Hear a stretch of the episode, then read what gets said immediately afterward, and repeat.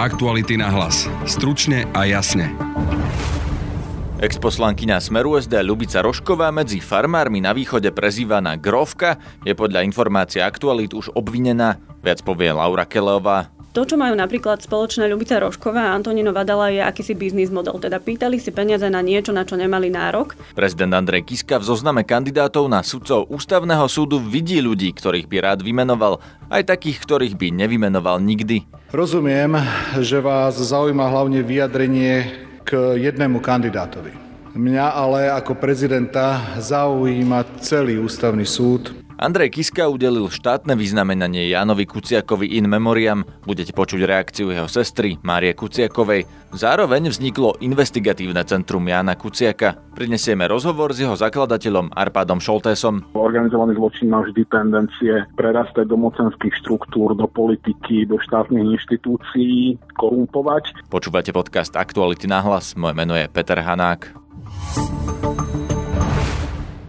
Aktuality SK dnes priniesli informáciu, že v prípade agrodotácií na východe Slovenska sú obvinené dve fyzické jedna právnická osoba. V štúdiu so mnou Laura Kelová z investigatívneho týmu Aktualit, ktorá na tejto téme pracuje. Laura, kto sú obvinení ľudia? Je tam aj Lubica Rošková? Pýtali sme sa polície na konkrétny prípad a to e, bol prípad Agroporúbka. Mm, Agroporúbka je firma, ktorú e, Ľubica Rošková vlastní, je v nej konateľka. E, polícia odpovedala pomerne vyhýbavo, odpovedala, že teda sú obvinené dve osoby jedna právnická osoba, ako si spomínal, ale nekonkretizovali, o aké osoby ide. Avšak podľa našej informácií medzi dvoma fyzicky obvinenými osobami je aj Ľubica Rošková, teda ex-poslankyňa Smeru. A kto je ten druhý človek? O druhom človeku môžeme tiež len hádať. E, my sme kontaktovali napríklad e, bývalého konateľa e, firmy Agroporúbka a tiež účtovníka Ľubici Roškovej a tejto firmy. Ten síce povedal, že bol vypovedať na polícii, pretože bolo vedené trestné stíhanie, teda polícia ho vypočúvala, ale o obvinení údajne nevie, teda nedostal ani žiadnu zásielku, teda minimálne to nám povedal. Čoho sú vlastne obvinení? Čo mali podľa policie spáchať? V tej teoretickej rovine sa to volá zločin poškodzovania finančných záujmov Európskej únie a prečin subvenčného podvodu. E, v laickom jazyku to teda znamená, že mohli sa dopustiť podvodu e, a to takého, že brali peniaze, teda priame platby, ktoré sú e, zložené najmä teda z dotácií z Európskej únie, ale aj štátneho rozpočtu na, na plochy, ktoré jednak neobhospodárovali, alebo sa o nich nestarali, alebo im vôbec ako cez právnický titul vôbec nebrali nepatrili. Ako to mohlo fungovať takáto schéma? Ako mohol niekto brať dotácie na nejakú pôdu, ktorú neobhospodaruje? Už minulý rok, keď sa po reportáži e, Andrea Bána z denníka N prevalila táto kauza, tak priznala ministerka Gabriela Matečná, že e, musela mať Ľubica Rošková, alebo teda tá firma Agroporúbka, veľmi dobré a konkrétne informácie o tom, na ktoré plochy môže žiadať. Funguje ten systém tak, že konateľ alebo teda firma si požiada na plochy, ktoré obhospodarúva peniaze a keď to všetko teoreticky a papierovo je čisté, teda nežiada si na tieto plochy nejaký iný hospodár alebo teda iný farmár, tak jednoducho tie peniaze sú mu vyplatené.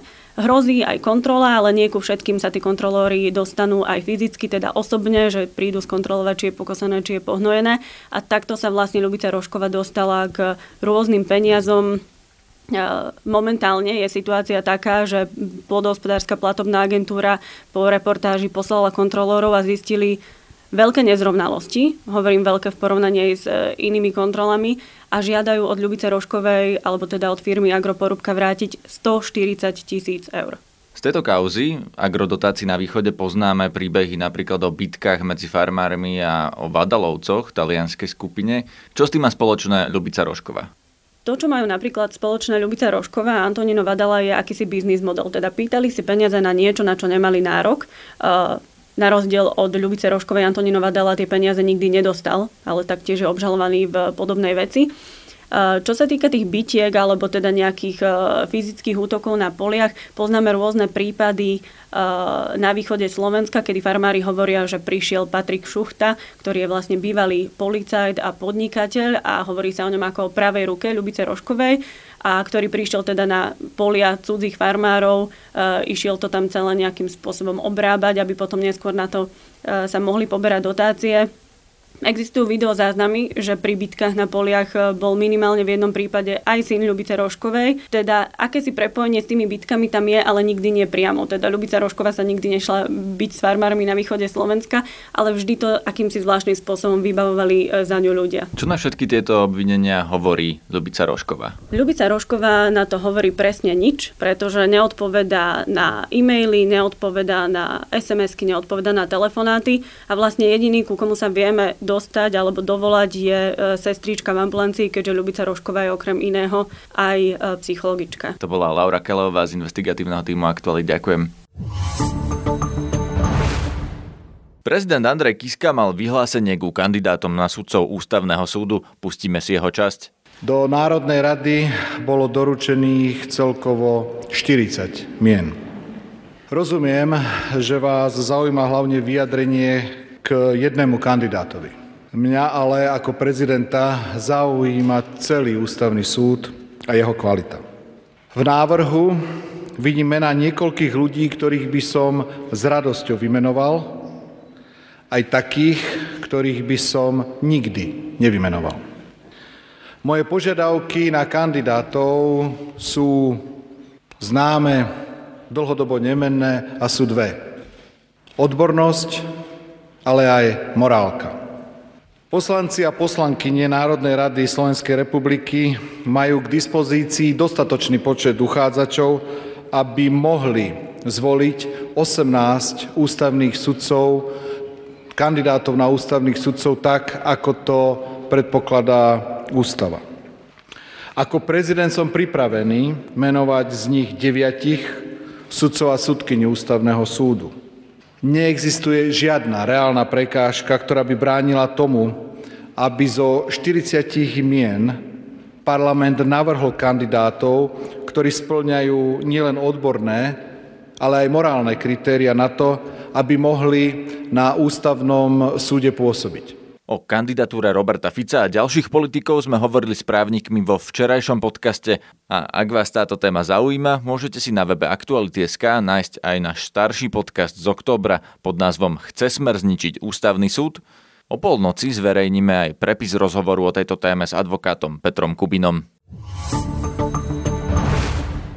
Dnes svoj vznik ohlásilo investigatívne centrum Jana Kuciaka. Na jeho čele je novinár Arpad Šoltés. Ďalšími členmi správnej rady sú česká novinárka Pavla Holcová, ktorá s Janom Kuciakom spolupracovala, a Zuzana Petková, dlhoročná novinárka, ktorá teraz vedie nadáciu Zastavme korupciu. V dozornej rade je aj brat Jana Kuciaka Jozef.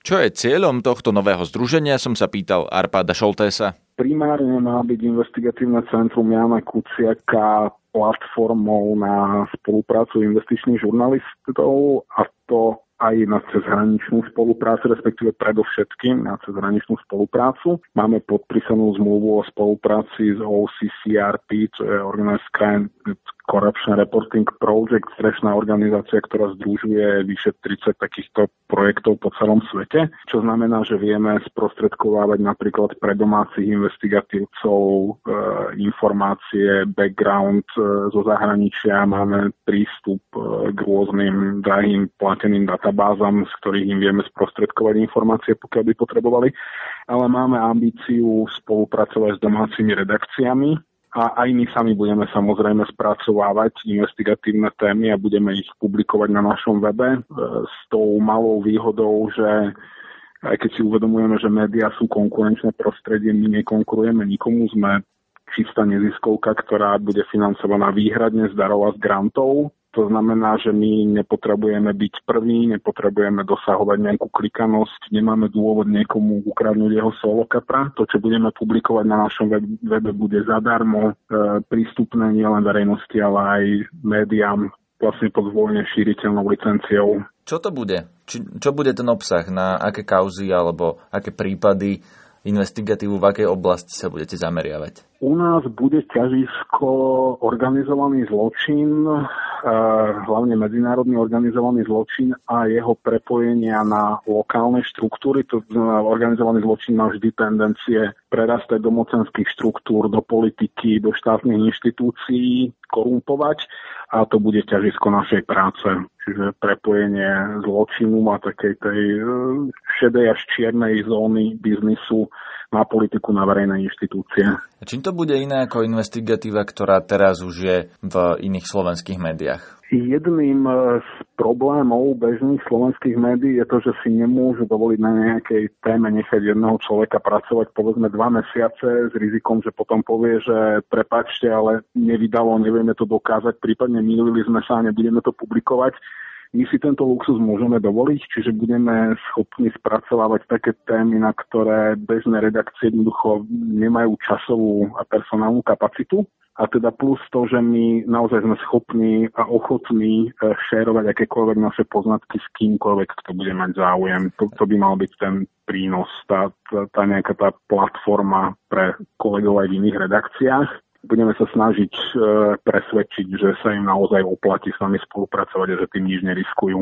A čo sú tie témy, ktoré, na ktoré teda iné redakcie nemajú čas a, a peniaze? Vieš povedať nejaký príklad, niečo, na čom už napríklad pracujete, alebo čo je váš cieľ v najbližšej dobe? Ja by som teraz nerád vyťahoval ktorúkoľvek z tých tém, ktoré práve v tomto okamihu ležia na stole, keďže čakajú naozaj na dôkladnú analýzu a vyzdrojovanie a obehanie všetkých dotknutých strán. Ale možno je dobrý príklad e, práve aj e, posledná téma Jana Kuciaka, ktorú už nestihol on dopísať. Tu vlastne robil spoločne Pavlou Holcovou, mala medzinárodný presah. Pavla Holcová je členkou občianského združenia, ktoré vlastne prevádzkuje investigatívne centrum Jana Kuciaka.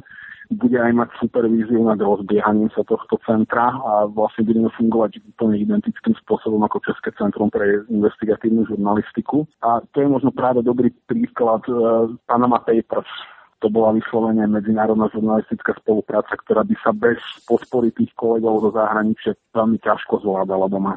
Ak bude investigatívne centrum Jana Kuciaka fungovať len na financovaní z darov a, a zo sponzorov, prípadne z grantov, nemáte obavu, že jedného dňa jednoducho tie peniaze dôjdu?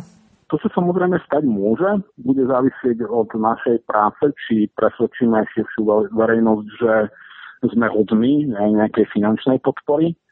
A, a uvidíme, pokiaľ, pokiaľ bude mať tá naša práca dostatočný spoločenský prínos, tak si myslím, že sa nebudeme musieť báť ani o nejakú ekonomickú existenciu.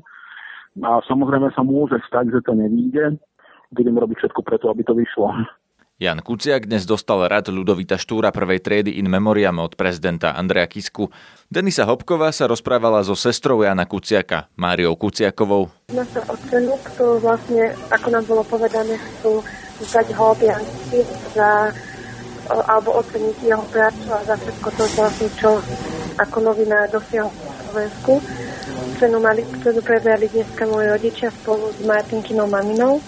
A tú, a tú cenu vlastne dostali od uh, prezidenta Andreja Kisku. Áno. Uh, čo hovoríte na, na to ocenenie? Ako my sme na jednej strane nás to vždy nevie potešia, ale sme radi, keď niekto Jankovú prácu ocení. No na druhej strane vždy je to pre nás ťažké, keď, si, keď preberáme tú cenu a predstavíme si, že keby tam proste stal Janko sám a Janko si tú svoju cenu prebral, tak by to bolo oveľa lepšie, ako je to v takejto situácii.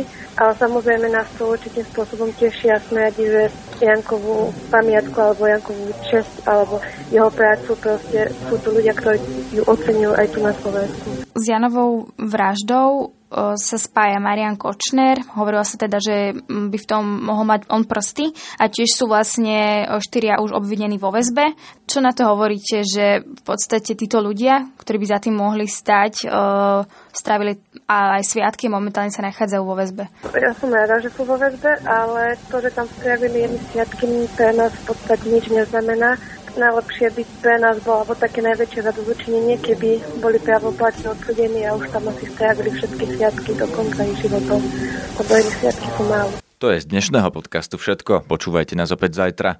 Nájdete nás cez iTunes, Google Podcasts, Podbean, Soundcloud a Spotify aj na facebookovej stránke podcasty Aktuality.sk. Na dnešnej relácii sa podielali Denisa Hopková, Laura Kelová a Petra Mikulajčíková. Zdraví vás Peter Hanák. Aktuality na hlas. Stručne a jasne.